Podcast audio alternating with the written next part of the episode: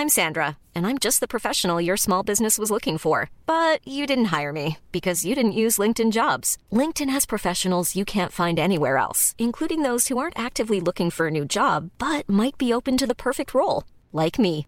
In a given month, over 70% of LinkedIn users don't visit other leading job sites. So if you're not looking on LinkedIn, you'll miss out on great candidates like Sandra. Start hiring professionals like a professional. Post your free job on linkedin.com/people today. It's that time of the year. Your vacation is coming up. You can already hear the beach waves, feel the warm breeze, relax, and think about work. You really, really want it all to work out while you're away. Monday.com gives you and the team that peace of mind. When all work is on one platform and everyone's in sync, things just flow wherever you are. Tap the banner to go to Monday.com. Nice. Yeah. What you're hearing are the sounds of people everywhere putting on Bombas socks, underwear, and t-shirts made from absurdly soft materials that feel like plush clouds. Yeah, that plush. And the best part? For every item you purchase, Bombas donates another to someone facing homelessness. Bombas. Big comfort for everyone. Go to bombas.com slash ACAST and use code ACAST for 20% off your first purchase. That's bombas.com slash ACAST. Code ACAST.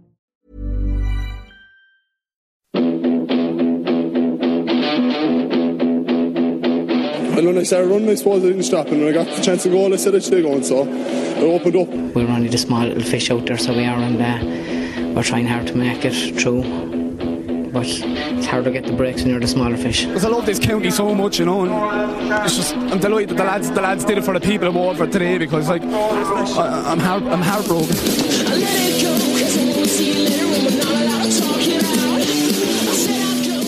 I want to start off, Cheddar, with something that came up on Monday's show, and it was Michael Carton said that Anthony Daly told players before a cold day. We've been talking here in the show about numb hands because it interests me a lot. And I looking at a hurling game, thinking Anthony Nash got a ball on the hand the other day from a save that he made. He knew nothing about it. But but Michael Carton said that Anthony Daly told players to put their hands under a cold tap before going out on a cold day. And we put this up on Twitter, anyways. And and Dalo replied. He says it's a well-known trick of the trade for jockeys riding in the winter. Did you hear? Did you hear about this one? I didn't actually know. You know, um, Maybe it's a Munster thing then. maybe it is. Um, uh, maybe maybe Dalo knows an awful lot more about the horse race. He certainly knows more about it than I do, anyway. So so um, I don't really know a lot about that. But look, it, it, when you think of it, Wooly. Um, Look, is it a localized form of cryotherapy? I would probably say it is. Um, and look, the you know cryotherapy has been supposed proved to to work in you know muscle recovery, and there's a whole there's a number of medical reasons for that in terms of of um, um, I suppose the body you know is defending itself and, Yeah. and blood flows to the critical organs and so on and so on, and in that I think it sort of cleanses oxygen and, and oxidizes itself and that and, of And then course, it goes back down goes back into the down areas then. and Uh, so you can, you can imagine, of course, that- and I think that what actually really happens there is it, and I'd rather the medical people to to explain this, but um, I, I think the arteries are that. Um, I think the, dil- the, the, the dilate somewhat, and that's what creates the heat. There's some there's some uh, actual reason for that anyway. Right. Um, so I can understand that on a localized way. And look, cryotherapy is used in localized forms for some pi- parts of I think, dermatology or some parts like that as well. Yeah, I can understand the you did a reasoning cry- behind If you did a cryotherapy and localized, the blood would come rush from your hands and make them even colder. so you'd be it, it would, but it, it, it would, but it, when it when it normalizes is when this happens. It's not in the cryotherapy process itself. It's actually after the cryotherapy process itself. Oh right, so Uh, do it in the dressing room. Then it'll. it'll Ah, you could, yeah. I- Ah, I- look, I- I, am still not going to do it. I'll put it to you that way. I'm I still know, not. uh, what I'm surprised actually, Willie, about is that there's not other, um, you know, ways of doing it. I mean, there's obviously hand warmers out there that a lot of people use, and um, the American footballers have the little pouch. Little pouches, that's right, yeah. And, and there's athletes actually use uh, gloves as well. I think they're sweat free gloves or something like that. There, there's something different about them anyway. But look, bear in mind as well, there's a huge amount of um, huge freezers around the country. I'm assuming they use something like that as well. So I'm surprised that somebody hasn't, particularly over the winter, hasn't over the winter hasn't brought in a supply of them into the dressing room just in case, because we nearly have everything else in there at the minute. Yeah, well, that's the next thing. If I was a hurler, Cheddar, I'd make all these changes. I'd warm up your hands. Brian Carroll actually said to me that he has heard of this before. And he said he used to do was that when he'd be doing the calf stretch, he'd make Hmm. sure to put his hands onto the ground. He said some hurlers would put their hands onto the hurl and wouldn't get their hands wet. Yes. And then I was thinking, would you be you'd be destroying your grip and all that kind of thing down onto the down in the in the mucky ground if you're put if you're putting all your weight on your hurl. I, am just, think that- I'm just totally confused about this whole No, thing. I think the, the grips would take care of that. Um, ah, look, I suppose it's just um, it's a case by case basis for players. Um, I suppose a lot of the old timers and maybe some of the old timers uh, listening to the show, Wooly would say we're gone a little bit soft here because you know there would have been an awful lot of rural people, farming people, and all of that uh, going into the autumn and that there would have been snagging beet and turnips and all of these type of things, and you know, and not alone would you have frostbite in your feet, you'd have in your hands as well, um, and they just their their way of dealing with that is well, look, work a little bit bloody harder there, and you'll warm up. So I think the warm up and an intense warm up prior to the game will deal with that anyway. But you, uh, one thing that I'm surprised, and I, I'm going to uh, quote one of the Laois players at the minute is Jack Kelly. I often see Jack on, on a cold day, and you know he'd be swinging the arms like old timers used to do years ago when they when they be working outside and that. And I, I haven't seen it that much, but when I saw Jack doing it, um, I can certainly remember a lot of the players years ago would have been doing that in hurling particularly. You know, because the you know, the hands don't need to be warm here, no more than any sport, I, I suppose. But you a litter going at you, you know, at 100 miles an hour, and your hands are cold. Uh, you know, it's not a nice thing to happen. And if you spill the ball, of course, that's not what you want either. So I, I'm, I'm. I'm not surprised that Dalo has some tricks here uh, uh, drawn from horse racing or, or wherever, um, you know, to deal with something like this. Yeah. Okay. We'll move on from that one, Cheddar, because I have this under. This is going to keep you quiet. So there's six teams now in the Leinster Championship. um, so there's no relegation this year. So obviously, one of the, de- I think it was the Carlow delegate said, if we persist with the grade as it is, you're ending up with a yo-yo situation where teams are going up and down. Um, you need at least two years at the highest level to improve. So look, I know you've highly critical and and um, of the developing counties, but this has to be a positive step. I know you're going to say that they could do more, but this in on its own is definitely a help to Laois, Carlow, Westmeath. So if you're good enough, you'll stay up there, for, you know, for Yeah. for a few years. Yeah, no, I, I think it is. Look, I've been, I suppose, maybe banging this drum for a long time. There's there, there's a few parts of that, um, and I suppose I just keep saying this about taking the step back first. Um, you know, is the vision there to create more teams? And I just don't want to keep because um, I think I said on this show one time that I'm not going to talk about it anymore. So I'm not going to go over all, all ground here. But this is part of the jigsaw. Um, have your flagship team in a championship that will draw crowds, and um, clearly, if you know if you were playing top teams in Leinster, and look who's in Leinster, you have the Wexfords and the Kilkennys and the Galways and the Dublins um, and that, and if they're coming to your ground, they clearly draw a crowd. The best example ever you're going to see of that is actually our own County Laois last year against Dublin. Um, and, you know, the, the feel good factor in that in the park, in Moore Park that day was fantastic. And, you know, that, that has sustained the team and I think has, you know, added a lot to the team. Um, so I, I think it's a really, really good and a positive thing. But uh, uh, you know, I go back to um, a number of the things, Willie, that I said. It'll only be good and positive if it's developed upon, and on its own, it's only it's only a cog in the wheel. Really, it's it's the championship. It's the carrot that players will want to play in. It draws the crowds. You will want to go into the park to see your team play. You'll be proud of your team and all of those things. Um, but unless it's supported by a really, really good development plan and that development plan needs to be, you know, has to surpass all of the competitors for you to catch up. You know, I've said this before to Laois Carlow. At this minute, in my time, Westmeath, Carlow, Kerry, and Laois have the best teams that they've had in 30 or 40 years, I would think. Um, and but, but they're still a, like they're playing to the best of their abilities, and they're still a little bit off. They're still a good bit off the top teams. We're still a little bit off the middle teams, and you know that's where you want to be. You want to be competitive with the middle teams as such.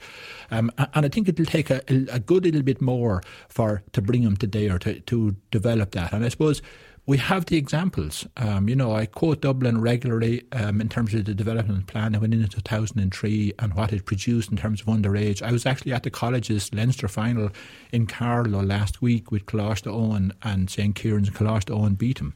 And, you know, there was a time when Dublin colleges were all the one team in Dublin in the Leinster College Championship. Now they're able to st- step out on their own. One college is able to win a Kieran's, Leinster yeah. final. And it, now, I know Kieran's were missing a couple of players, uh, but that's beside the point. The point I'm making is that the, the development of hurling, and this is in South Dublin, um, you know, as we know, um, so it just proves the point the other point that I want to make on that is that probably the second best development plan going on in Ireland at the minute is in Wexford.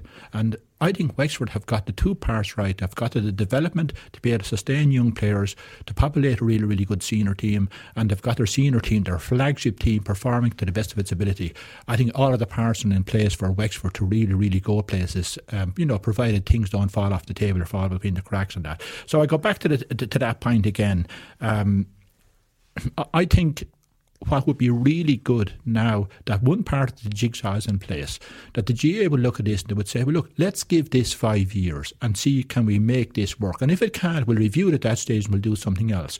But a couple of the things that would be really helpful here, uh, would be first of all, that development plan, it has to surpass Wexford's, it has to surpass Dublin's for some of these teams to catch up because they simply don't have the geographic base and the numbers. So you've got to do something that far surpasses other counties that, that's the crucial thing that needs to get done here.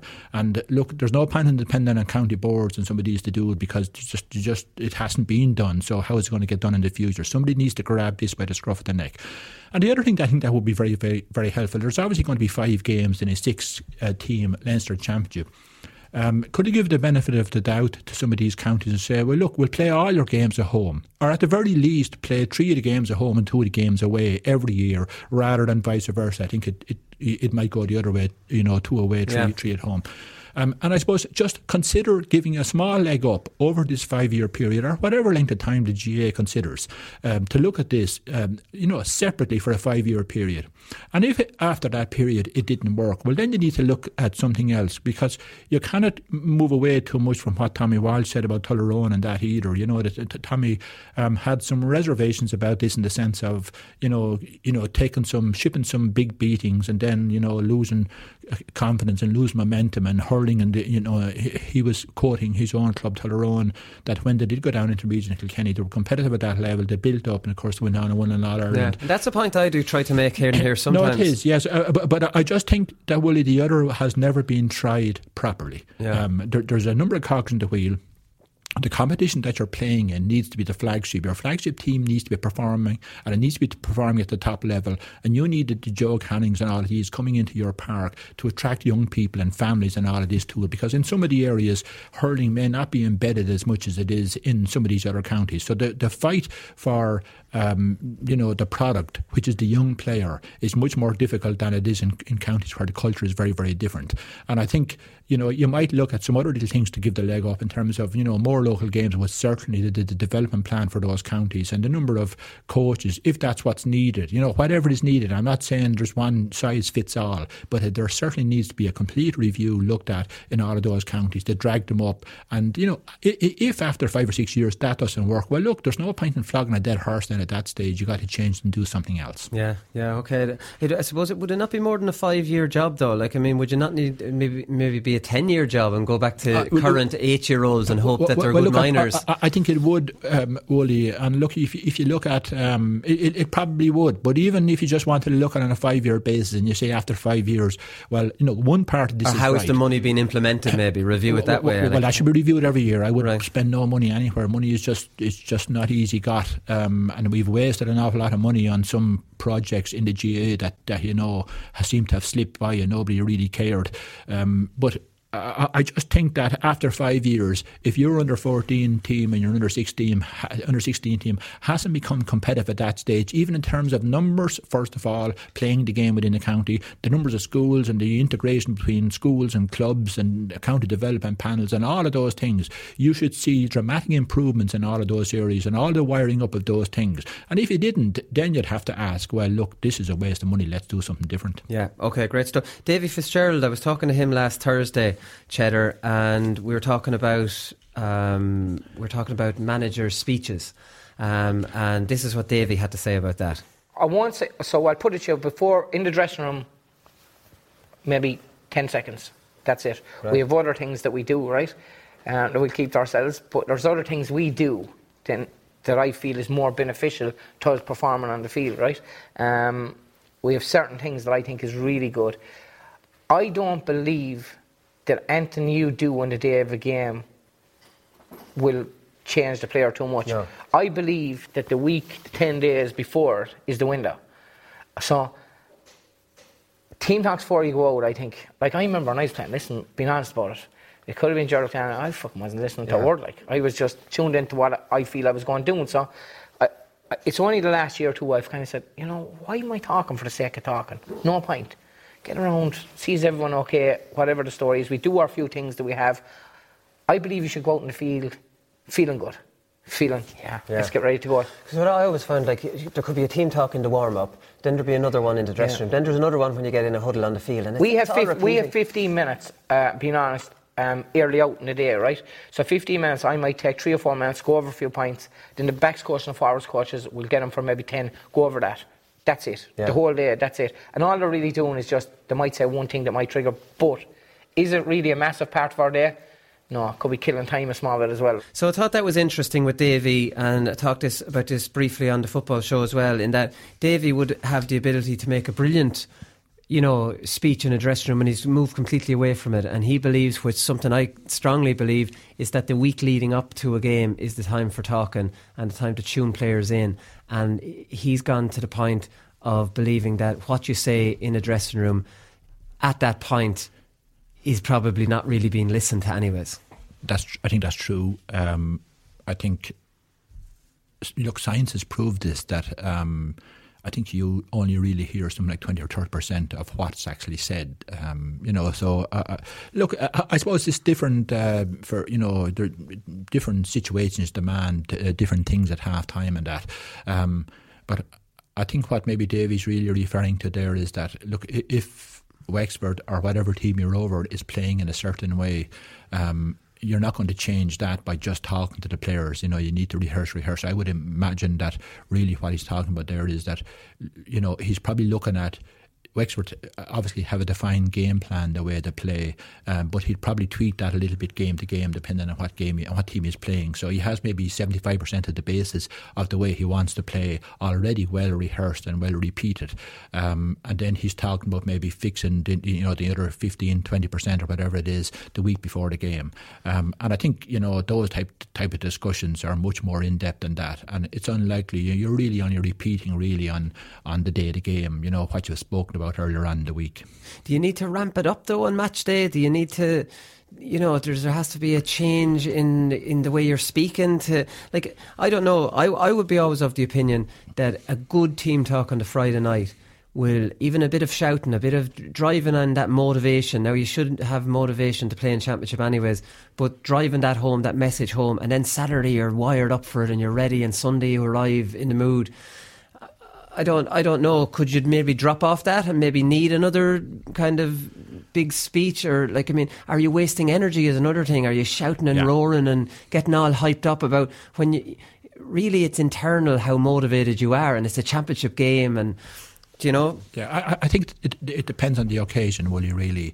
Um, look, sometimes, you know, a team or some players, you know, need that sort of shock, shock treatment to really, you know, hone in on something.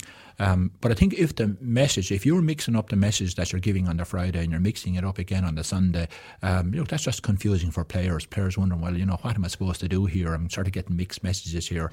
Um, so I, I- I think it depends really on on the team. Um, and I think that's where it's really difficult, Willie, having, um, you know, an, say a number of coaches, or you know, you have a you, at county level, you're going to have a wider management team as such, um, and just making sure that the, the key messages get through to the players. And it's probably just a small number of messages, really.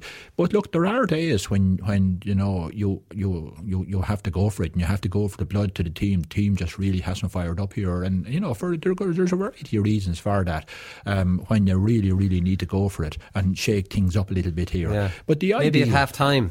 at half time, uh, even before it, there's no, you know, maybe the game's over at half time, Willie. But I suppose the real trick on this is, you know, this is where the Davies and the Bryan and all of these people come in that you rarely see or is rarely spoken about, is their ability to have the finger on the pulse of the mood of the team. Yeah. And you know they will be looking at that um, just arriving. You know, you, know Davy's team might meet up in Wexford Town or wherever, and you know they're the things he'll be looking at. He'll be actually looking at players, looking at, at facial expressions, and you know where their mindset is and where their mood set is.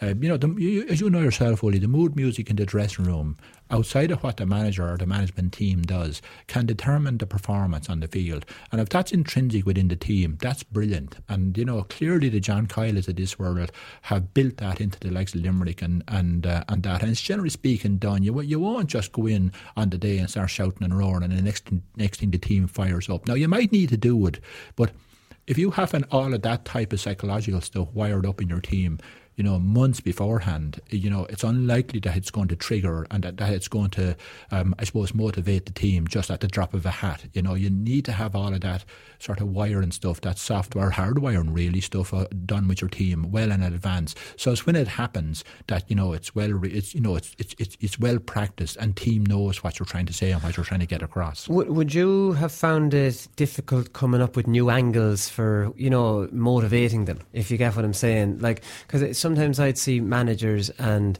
they'd be saying something to a team and then next week it could be something completely different and it might it might not be great and then they might speak on a Friday night in a meeting they might be speaking again at the dre- at the dress in the dressing room and then yeah. they might speak or they might speak in the warm up and then they might speak in the dressing room and you know they're coming out without cliches and they're making up they're mm. talking for the sake of talking yeah. there's no message there you know there's nothing that's going to get me thinking and uh, sometimes I think there's too much talking. I even mm. remember when I was captain of Portlaoise and even the huddle before the game when it's traditionally the captain talks then I shared that around because I was like they're listening to me too much and I can't think of more angles. It was for myself and them I remember before Leinster final against Skryne in 04, Mickey Fenley only started because Ian Fitzgerald uh, was away on holidays. He had his honeymoon. And I asked Mickey to talk and talk about how, you know, he was able to get in and, you know what I mean, and come at that angle. And, mm. you, you know, I, I don't know, just try to find different players on different days that might have an experience to tell that might, you know, be able to talk to players rather than it just be the same person all the time. That's true, and, and I think first of all, less is more. Um, you know, the, the, the, the message. Let's try, Willie. Let's just take out for a minute the occasions when you really need to go for blood with the team here. We know when the team is just not psyched up properly and in the right motivated state to be able to go out and perform. You know, you really need to. To, Would to, that be more for league games now? Should you have to do that for championship? Uh, look, it, it could happen at any time. It just could happen. There's a number of reasons why that might happen. Um, you know, your team now, it, wouldn't happen. It rarely happens with with uh, Laois teams as Judge Willie. But you know, you might think that the, the game is done. You you know you're going to beat them anyway, and you get into yeah. a, into that sort of sense. Um, but let's just take that out of the equation for a minute, and let's just take that you're you know you're, you're handling the team now in preparation for it. Um, I, I, think less is more, but you can share around a lot of the messages with your management team and with the team itself. And yeah. you know, here's where you're you know you, you you have built up your leadership within the team beforehand, and you know the team itself has probably built up its leadership or that's the best way that's happened. But you might have to do that as well. So there's a lot of things you can do to, to, to I suppose, keep the message fresh. But I don't think, Willie, you can go along and say one day, um, you know, we're going to play in a certain way, and this is this is the way it suits our team, and then suddenly three weeks later, you're you know you're going to say, oh no, we're going to go a long ball game, or we're going to go something different because this suits our team. Um, I don't think you can do that, um, and I do think that the message that you give to the team is hugely, hugely important. But really, at the end of the day, the message you give the team is only what the same message that you're giving them in the training field. Like your rehearsal of your game plan and the way you play and the method of play has to be the same message that you're verbally giving the team the day of the match and that as well. And I would say less is more. And sometimes, you know, I, I, I, much prefer likes of Brian Cody and, and people that have, you know, performed in, in much, um, you know, higher performance games and have much more experience of that than I have at a much longer time. Um, so you know, so just take Brian for a minute. I mean, he's managing at a very, very top level, at actual peak performance every day for over 20 years. Um, how do you keep that fresh and how do you keep that, um, you know, that is a challenge in itself. You yeah. know, uh, certainly Tyrone manager uh, Mickey Harte, you know, must be in the same, you know, because, you, you, you know, there, no matter how, I, I would say one other thing. If the message is the right message, it's always the right message, Wooly. Uh, you might need to deliver it in a, in a certain way or in a different way just to try and keep it fresh. But there shouldn't be. I, I often hear this, and I've, you know, I'm sure you have heard it as well. Um, oh, we needed a fresh voice you don't need a fresh voice. You need the right voice saying the right things. Yeah. That could be the very same voice that's saying in a number of years. And if you feel that you need a fresh voice, is that not, not just a crutch for your own performance? Because if you're getting the right information, you're getting the right training and all of that, is not is that not the ideal uh, situation? And look, if you look at that to a certain extent, and maybe you look at it at soccer and you look at Ferguson, um, you know, I know he nearly keeled over in the first year or two, but after that he was there for a long period of time uh, with a certain way of managing, which obviously was the right way because he had success. But he's, he's a great example because Roy Keane, even though he they obviously fell out, mm. said about Ferguson's greatest quality as a manager is knowing the right thing to say to the players and sensing, reading yeah, the dressing room at crucial times. Yeah, yeah, yeah. No, I agree with that. And I think that that may be very well be Brian's um, I'd say Brian Cody would be similar to that. That's yeah. obviously yeah. experience. And, and, and, obviously, a lot of other things, judging yeah. players. You know, great judgment of players and their ability. uh, ability. Knowing a good form. player, yeah, absolutely, yeah. But but just you know, when, when you narrow it down to that part um, of the performance uh, wheel, I suppose, um, just knowing what triggers players, and you know, the other side of it is. Um, you know, you, you, you, you, you, you critique in private and your praise in public. I think there's, there's some little sayings like that. I can't actually think of them at the minute. Uh, but how you handle players, um, some players just simply need that kick up the backside and they actually wanted, wanted to, you know, get themselves properly motivated. Other players hate that and they like just a little bit of time left to themselves to gather their thoughts and that. And sometimes you get that wrong, down to the extent, Wooly, that, you know, these are little learnings that we all go through.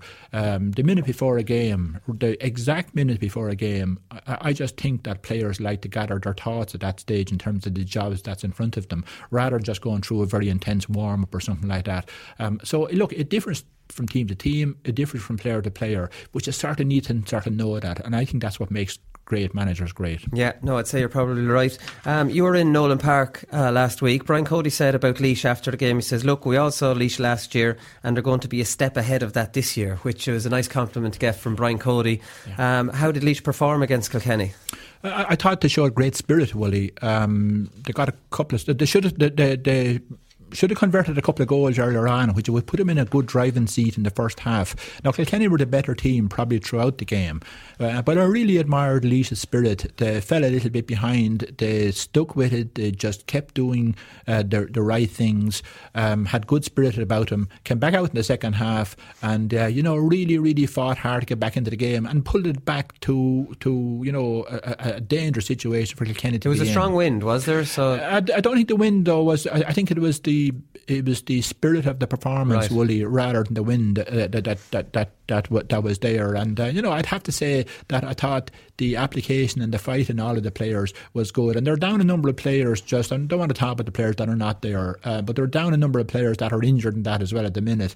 Um, that you know would be would be certainly would would strengthen the team. And I'd say Eddie was quite pleased that the game was in Nolan Park.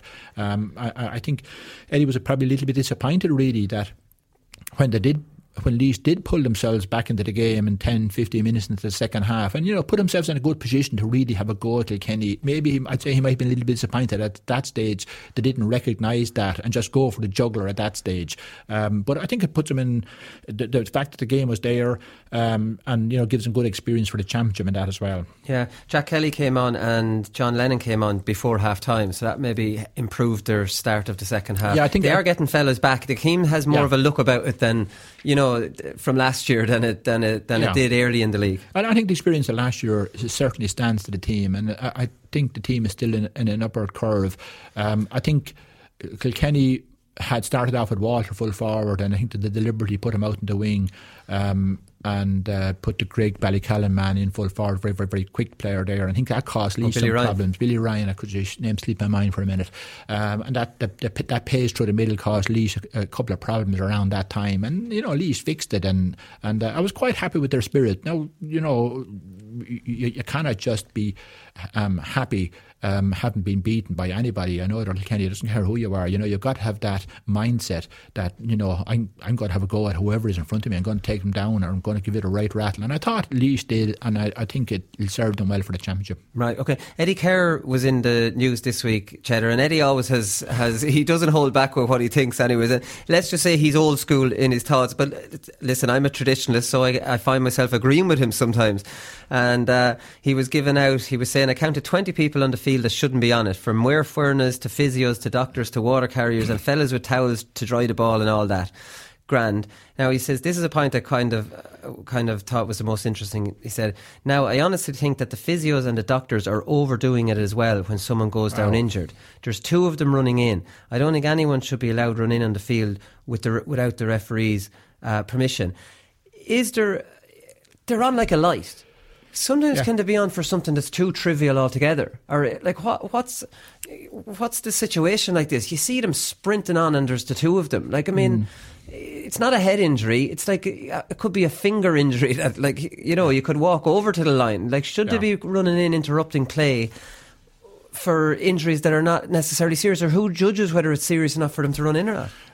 I suppose there's a couple of parts to that, Willie. Clearly, Eddie's referring to county, so I'm only talking about county here because Yeah. county and clubs are very, very different here. Um, But so club, club could have a physio that just legs it on in Uh, when they, I- they decide I- themselves. No, I know could, but I think what what you have a reference there with Eddie is that two people go in there. So Right. let's, let's just deal with that issue first. Um, so a player goes down injured. Generally speaking, the, the two people that go in there is the team doctor and the physiotherapist. Both of them are um, professionals. A very, very high ethos about looking after everybody, not necessarily team players. Um, and uh, how do you, how can you assess if it's a serious injury or not? And both are in different professions now, mind you. How can you assess if it's a serious injury if a player goes down and is on is on the ground until you go in and see them?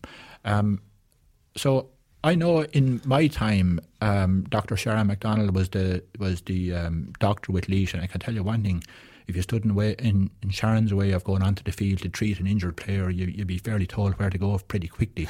Not necessarily because it was a Laois player or anything like that. Yeah, she's, yeah. A, she's a, a, a doctor who has the care of players and everybody else in the stadium uh, highest on her on her priority, and I really admired her for that. And let's just think about that for a minute, Willie. We've a number of um, ACL injury injured players um, that need you know that needs to be assessed on the field. You can't just throw them on and like you used to do years ago, throw them throw them on an old plank, roll them over to the sideline, heal them up, and then have a look at them to see what it is. It needs to be assessed by properly qualified people. Um, and I, I'll give you one other example. There's been a number of examples, thankfully not a lot, but there's been a number of examples where players have swallowed their tongue.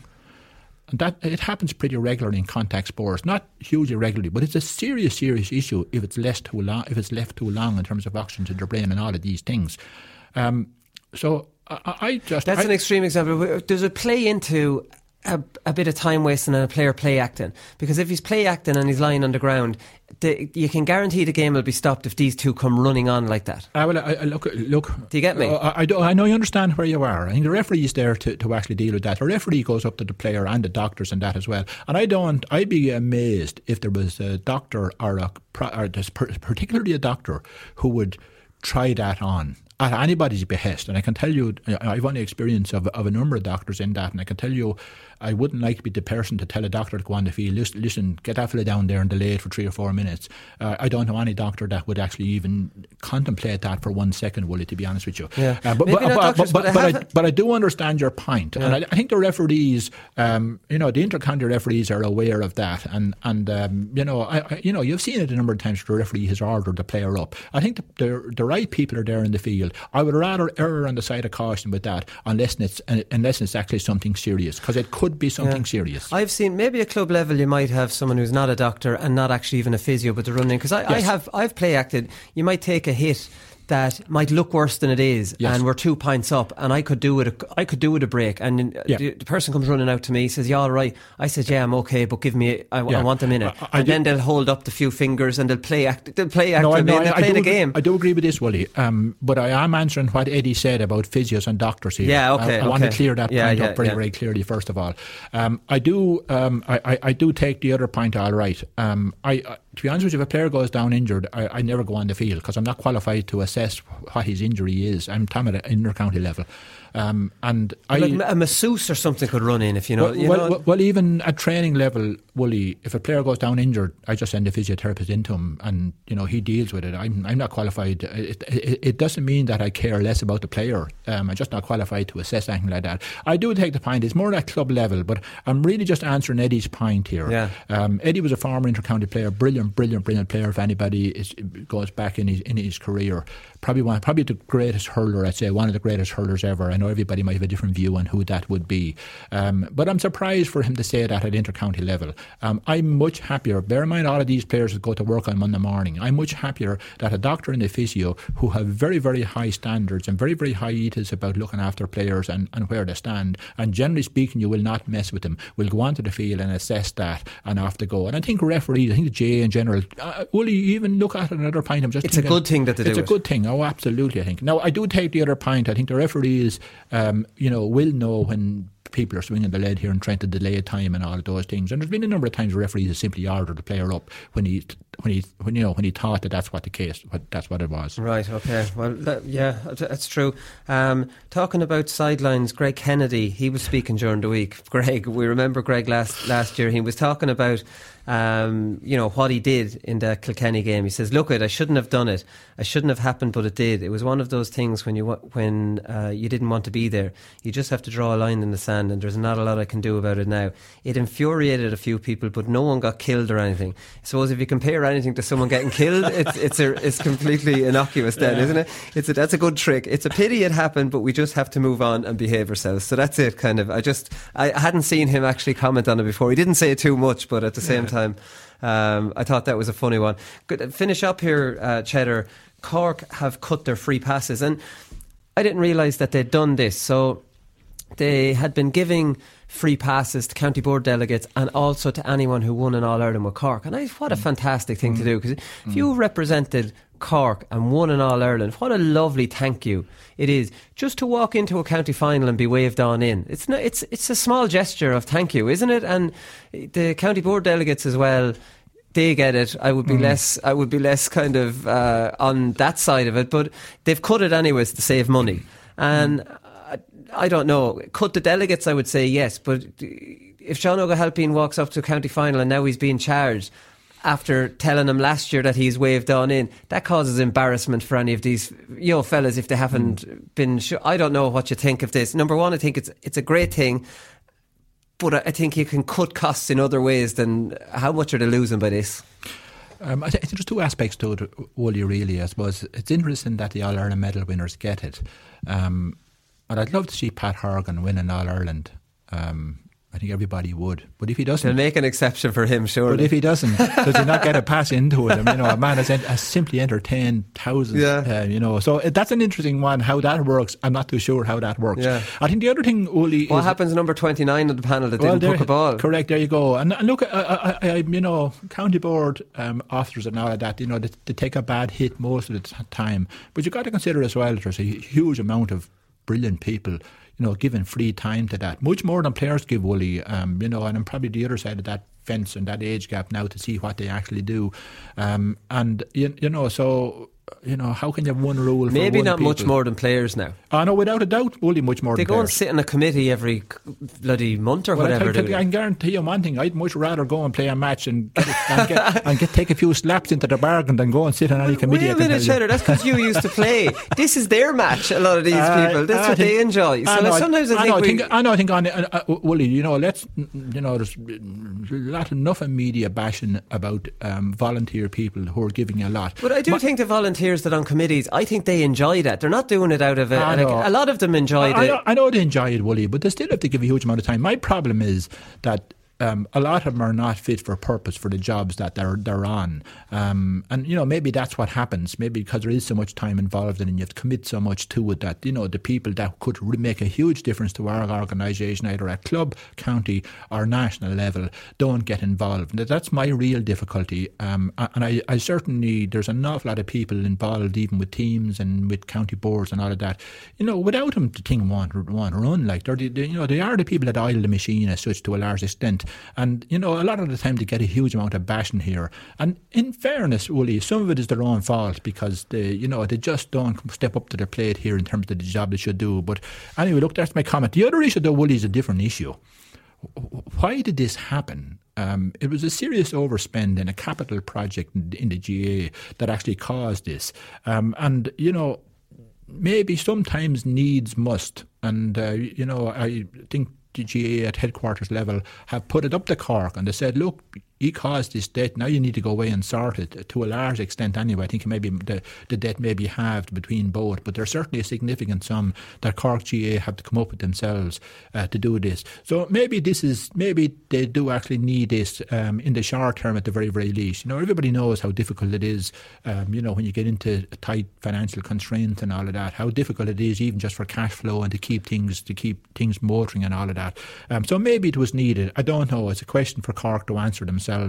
Um, but I, I, I did think, Willie, that the um, I suppose the past. The, the, I thought there was reading. There were there was there were nice things. There was certainly nice things, a nice recognition for people to get.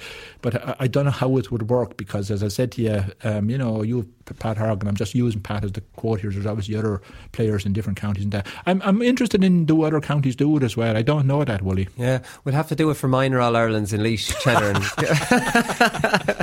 All right, I'll, I'll be outside the gate, so we'll we'll come back and we'll talk about the matches.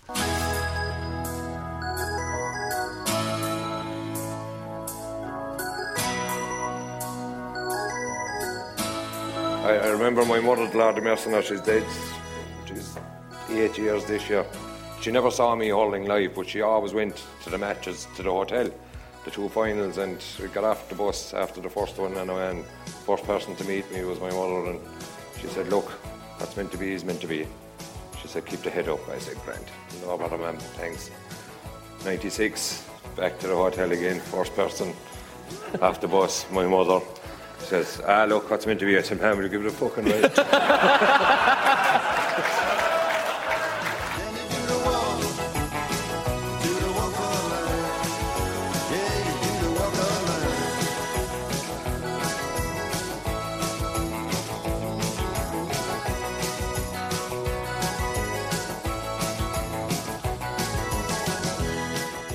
All right, so this should have been quarter final weekend, uh, Cheddar, but obviously these are all deferred games that are going ahe- going ahead. Some Cork or Limerick and Waterford doesn't really mean anything, so we won't spend too much time on that. That's just to decide who actually tops the group. Um, maybe, but they're both through to quarterfinals as far as I can see. The big one of the weekend in Division 1A is Galway taking on Tip, and this is, as Liam Sheedy says, um, he says, I don't think any game on March the 8th is a huge game, but look, it's a knockout game and what I would probably consider a preliminary quarter final. It is actually, it is exactly that. It's a preliminary quarter final. You win it during the quarter final, you lose it. You and, and and the big thing about Cork, we talked about this Monday, Cheddar. Cork have a ten week break now to the Munster Championship. Tip and Galway do not want that, neither do. So there could be a bit of bite in, in this one. Um, I, I, think Tip won't mind, Willie. Um, you know, you just asked that direct question. I think it is very, very important to Galway. Um, look, if you were think, you know, what are the things you sort of need to have pretty red going into the championship. Um, clearly, you need to have you know a broadly settled, settled team with you know players with a method of play, sort of you know well known by the players, and all of that sort of wiring up done.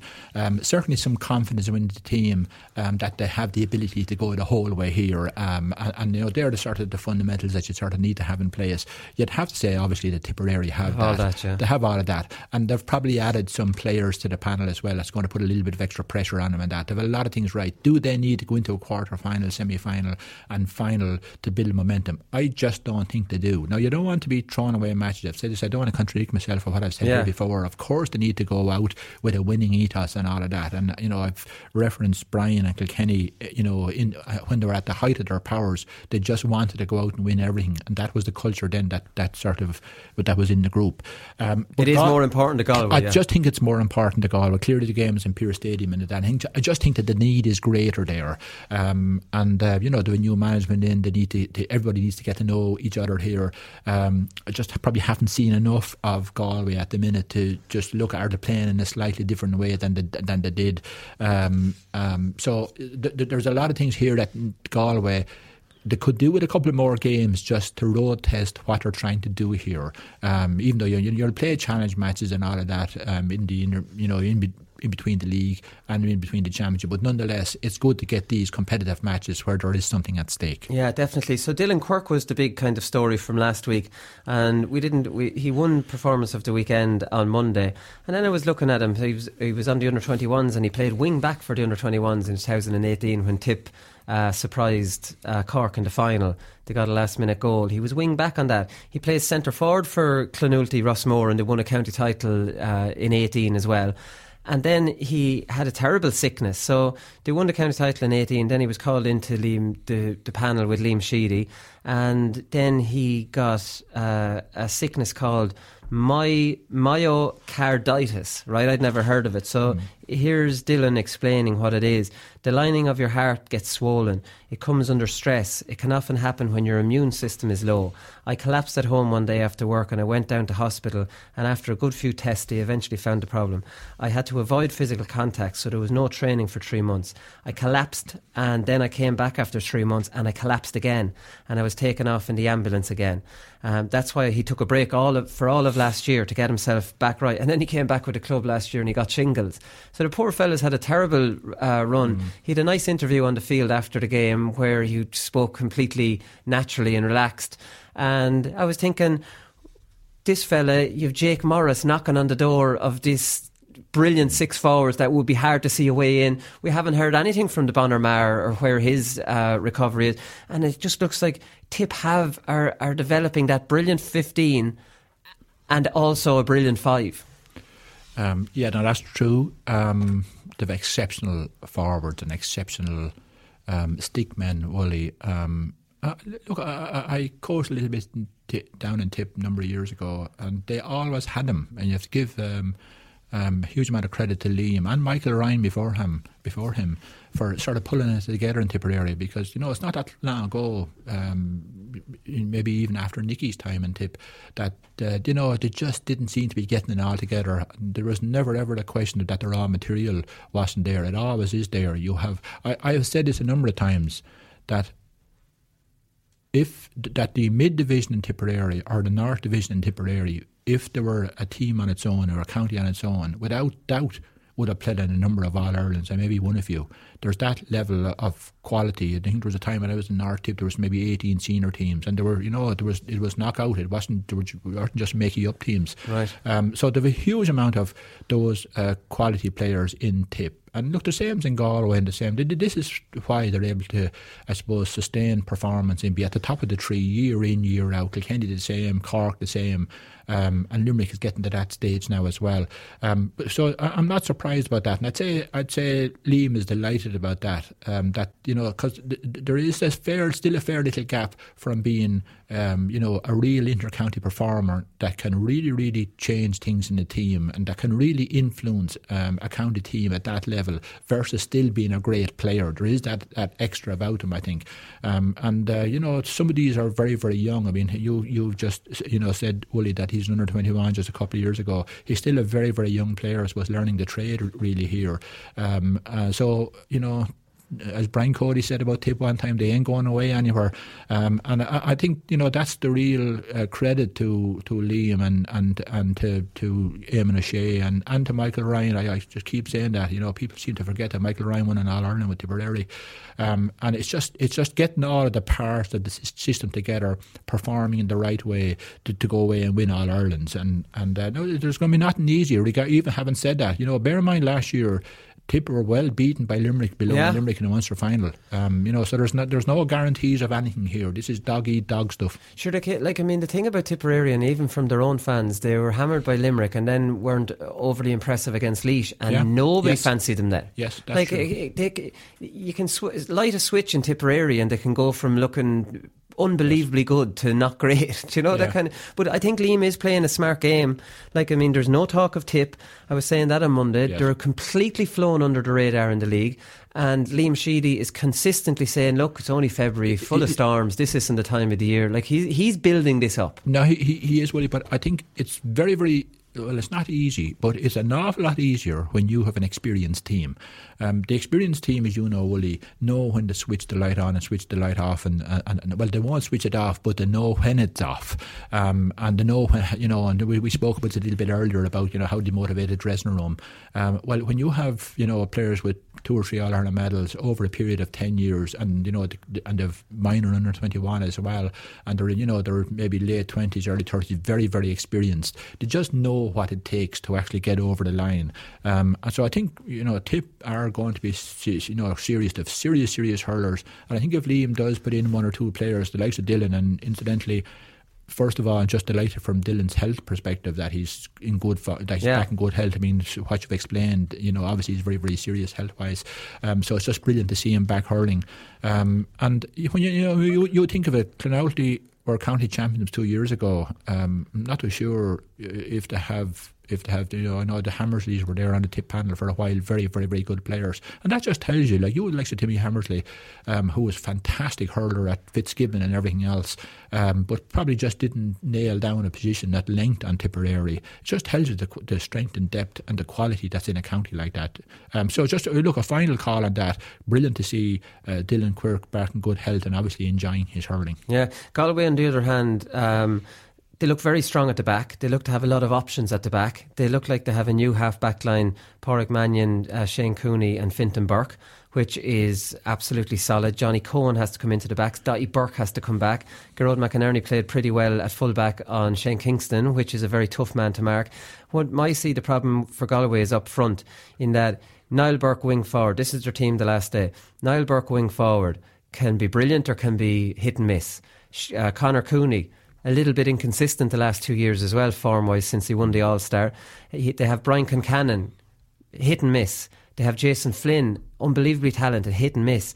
They have Conor Whelan, who is consistently excellent. They've Joe Canning to come back, who's consistently excellent. They've taken Cathal Mannion out of the forwards to, to go into uh, midfield, and he's brilliant there. But outside of Conor Whelan and Joe Canning, do you see? Can you see consistent performers for, for Galway up front? Um, uh, yeah, I, I- I think obviously that's the biggest Because before Micheál Donoghue, the, the accusation of Galway was that they weren't consist- they weren't probably consistent enough. Yeah, and I think that's the biggest challenge for Shane. Um, is just getting, I suppose, um, you, you know, your front six or your front eight um, to really get the right mix there of, of that type of the type of players that you want, and to get the right method that actually suits them. Um, you know, clearly Micheál got it right uh, for a number of years. They were at the, they were at the top and very very close to the top um, in terms of getting that mix right. Um, and to have some incredibly skilled hurlers and incredibly skilled players that you know would have won man of the match in a number of All Irelands. Are, are they? Are they th- three years in a row minor All Ireland winners? Yeah, Um, there's no one coming up after that. After no, no, those well, games. that, that is surprising. That is surprising. And uh, what always surprised me about Galway is that the club scene there is very, very tough and it's tough hurling. Um, but a lot, and you would think then that in that environment, that young players, you know, coming up, um, you know, would be able to handle that. But a lot of the players that come into the Galway team are incredible stick men, uh, but maybe not able to scrap out and grind out the game when it's sort of going against you. Um, and th- that always sort of sur- surprises me because one obviously contradicts the other. Um, but no more than Cork, no more than Tipperary, no more than Kilkenny. That they have a huge amount of real quality players. If that, if there's no for no other sign, they've been in a huge amount of club All Irelands. I know they've a different pathway to it, but they're still there. Um, and it's just getting that mix right. And there's a number of younger players coming in, Blehan and and and, and Niland, and a couple of those have to come into it yet as well. And I, I think there's nothing like a dressing room with you know five or six really talented young players that are hungry and trying to grab a jersey. Yeah, maybe and cocky rather and- and cocky and confidence about them and having won All Ireland minors and, and have no fear and, and that. I think it's a great place to be. I think Shane has got a really really good dressing room to work with, but you know it's a little bit you've got to get the mix right on the big days as well because you know th- th- there's there's nothing in these games. These are one point one where the other matches. That's how tight it is. It even creates a good team spirit because the older lads might there be a bit of slagging going on with the younger lads, and it's just a good dynamic to have. You know, Yes, it is. a And I think, mix. I- think Willie, even though you know the more experienced players will call them, I won't call them the older ones. More experienced players do see young players as a threat, but uh, all of them that I know welcome the young players coming Yeah. in as well. You know, they know they're going to. They, eh, everybody in the dressing room knows we need everybody in here playing at their very, very best for me to win an All Ireland, let alone for their team to win an All Ireland. You know, so I- I think Galway have a lot of things really, really good. And they've obviously a fairly serious backline. When you know when Galway fire up in that backline as they did in Kilkenny in Nowlan Park last year, um, you know they're a serious, serious team. Uh, But they do need to maybe get the the front six working a little bit better, and maybe the method of play and the delivery of ball into them maybe a little bit better as well. Yeah, okay. Maybe they might be forced to play David Burke or Cathal Mannion in the for- in the forwards, you know, even the, and sacrifice them from midfield just to beef up that forward line a little bit. Who do you fancy? Galway. Look, we, we don't really do uh, predictions predictions here. Galway are at home. I suppose they wanted more. Would that be enough And to say need- that their need is greater, Their need is greater, right? Okay. Westmeath and Carlow obviously is the big one in the it's the relegation match. This um, is the deferred coverage on TG4. The Galway Tipperary game is the live game on TG4. And like I mean, when you look at this. Um, look through Westmeath and their performances in Division 1A. Terribly difficult group. Had a terrible start against Galway and went down by maybe 17 points or something like that. Since then, they've bloody performed admirably. Like they, they ran up 115 against uh, Waterford to 318 at home. They could have beaten Cork at home. They went down to the Gaelic Grounds and put 18 points up on, you know, on Limerick to concede 124 is no humiliation at all. I know Limerick were in experimentation mode, but sure, they've been in experimentation mode in every game thi- this year. Like, I mean, you, you could say they've scored 272 in that Division 1A. Carlow have scored 157 in the 1B, arguably a, a little bit easier. Westmeath, even though nobody's talking about them, and they were, they were thrown to the Wolves. Yes, they were, They've yeah. done all right, haven't they? Yeah, I know they have, uh, without a doubt. Uh, you know, I've said this earlier on. Well, look, this is this broadly the same Westmeath team for maybe the last five or six years. Came out of a, came out off a very very good minor team and off an under twenty one team that beat Kilkenny up in up in Westmeath, um, up in Mullingar.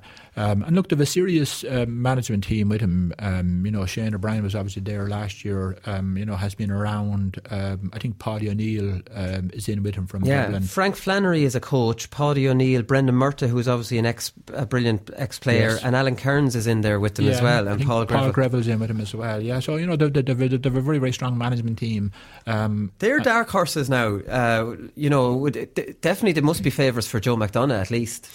Yeah, look, you, you would think so. Um, and they've Owen Price back with him this year as well. He, I think he was away last year for a while. Um, you know, a real dynamo player. You know, sort of one of these players that really makes a team tick.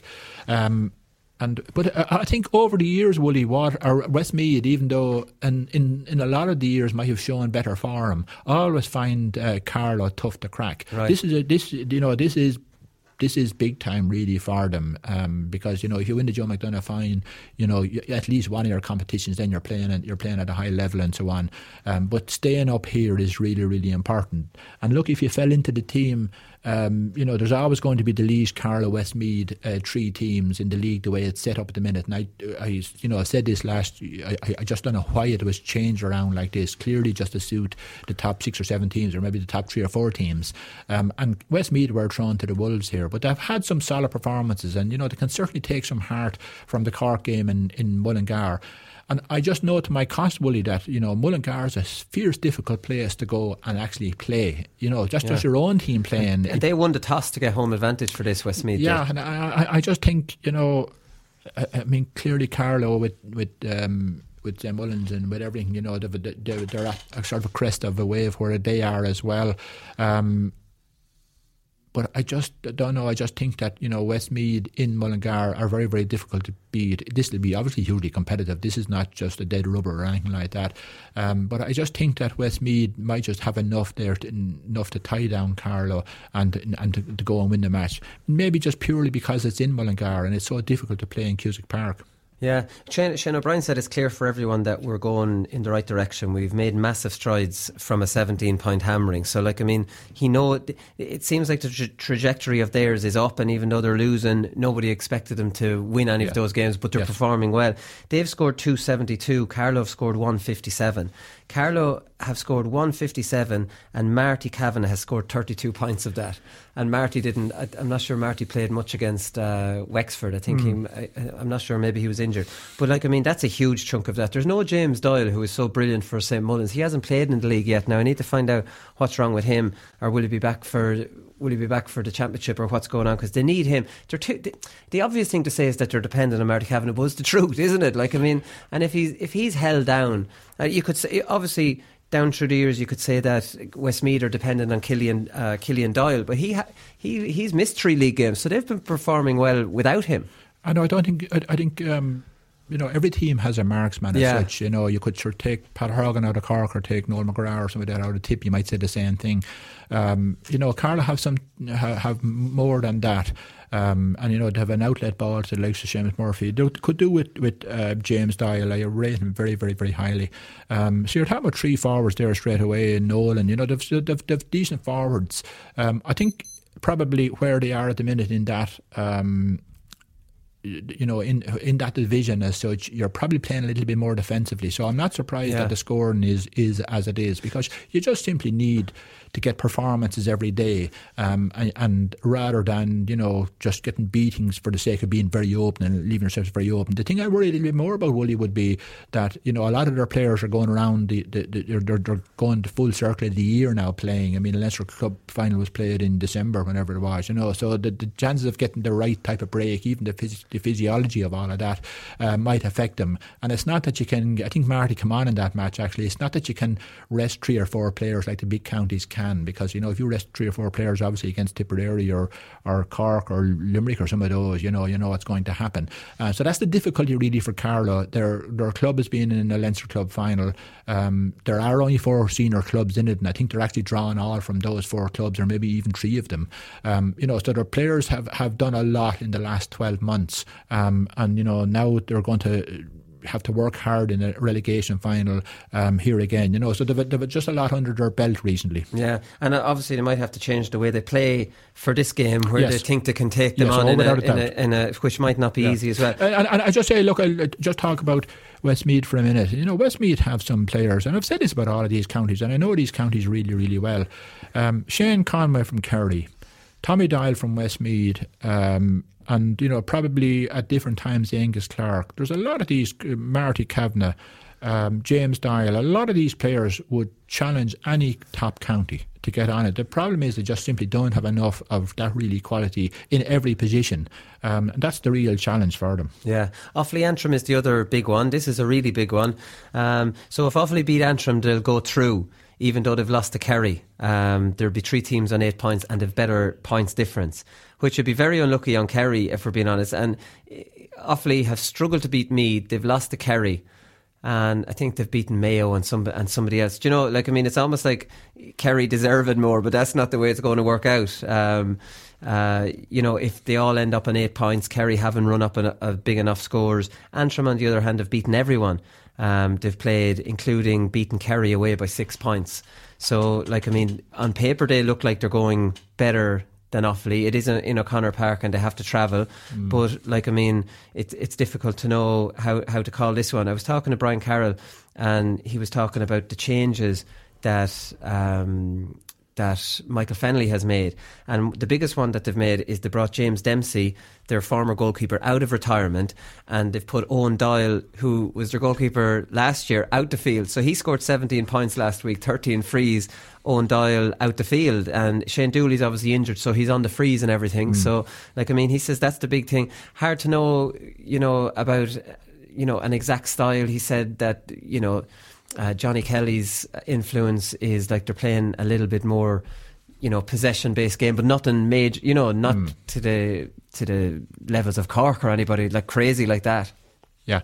Um, first of all, James Den- Dempsey was a brilliant goalkeeper, and he's still a young man. It's, it's, it's not that he retired, um, you know, in his forties or anything like that. James Dempsey was a fantastic goalkeeper. Probably was one of the best goalkeepers in Ireland. You know, I would say if you were to look at goalkeepers, you would say maybe the top three or four. He was certainly in that group for a number of years.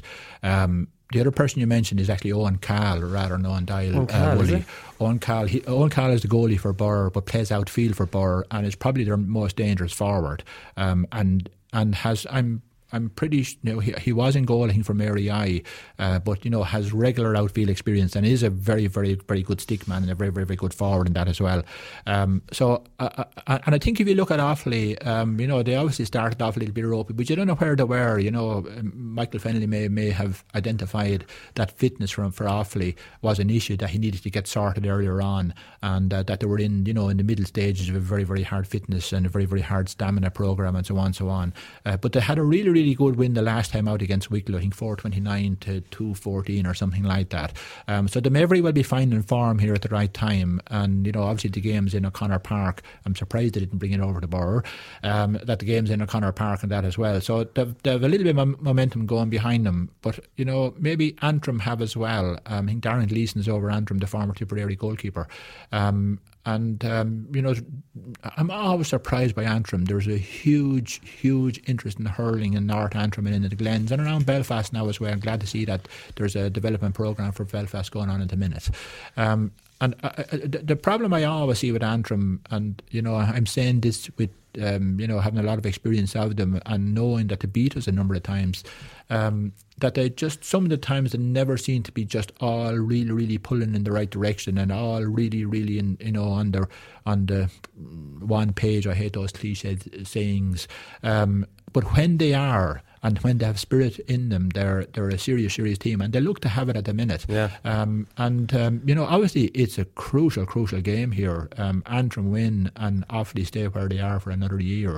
Um, It'd be a bit of a kick in the arse for Offaly, really, wouldn't it? Because they put a, a, good management team together, and for them not to come back up out of that division immediately would be a bit of a, a knockback for them, right? And not even to like they wouldn't even be making the final here. No, that's that's that's the thing. Like, and it's it's um it's a big big issue for them because you know it, it just with Michael going in and with Johnny Kelly going in and that management team going in, um, you know you will always get the bounce to start with, particularly with you know people of that caliber. Um, and I, I say that guardedly as well. Um, you know, Offaly have had serious success for 30 years. It's not just necessarily that Michael Fennelly is going into into Offaly and he's going to raise the boats here. You know, Offaly hurling was top of the tree for a long, long time here. Um, but but but sometimes you get that bounce from a management team coming in. Um, but you've got to sort of, you know, win things in their first year as well, or, you know, the bounce can, can just sort of ebb away a little bit on you. Um, so I, I, think it is a huge, huge game. Um, you could get stuck in 2A and you were stuck there, and you know that started that ends up then being your standard, your your standard, your performance. And you know, I've said this a number of times about Offaly before because I suppose it's what I experienced when I went into Laois initially was just. Um, you know, there was just a complete lack of ambition and a complete um, you know, just willingness to get stuck in here yeah. and get in behind your counting, go play with your counting, all of those things.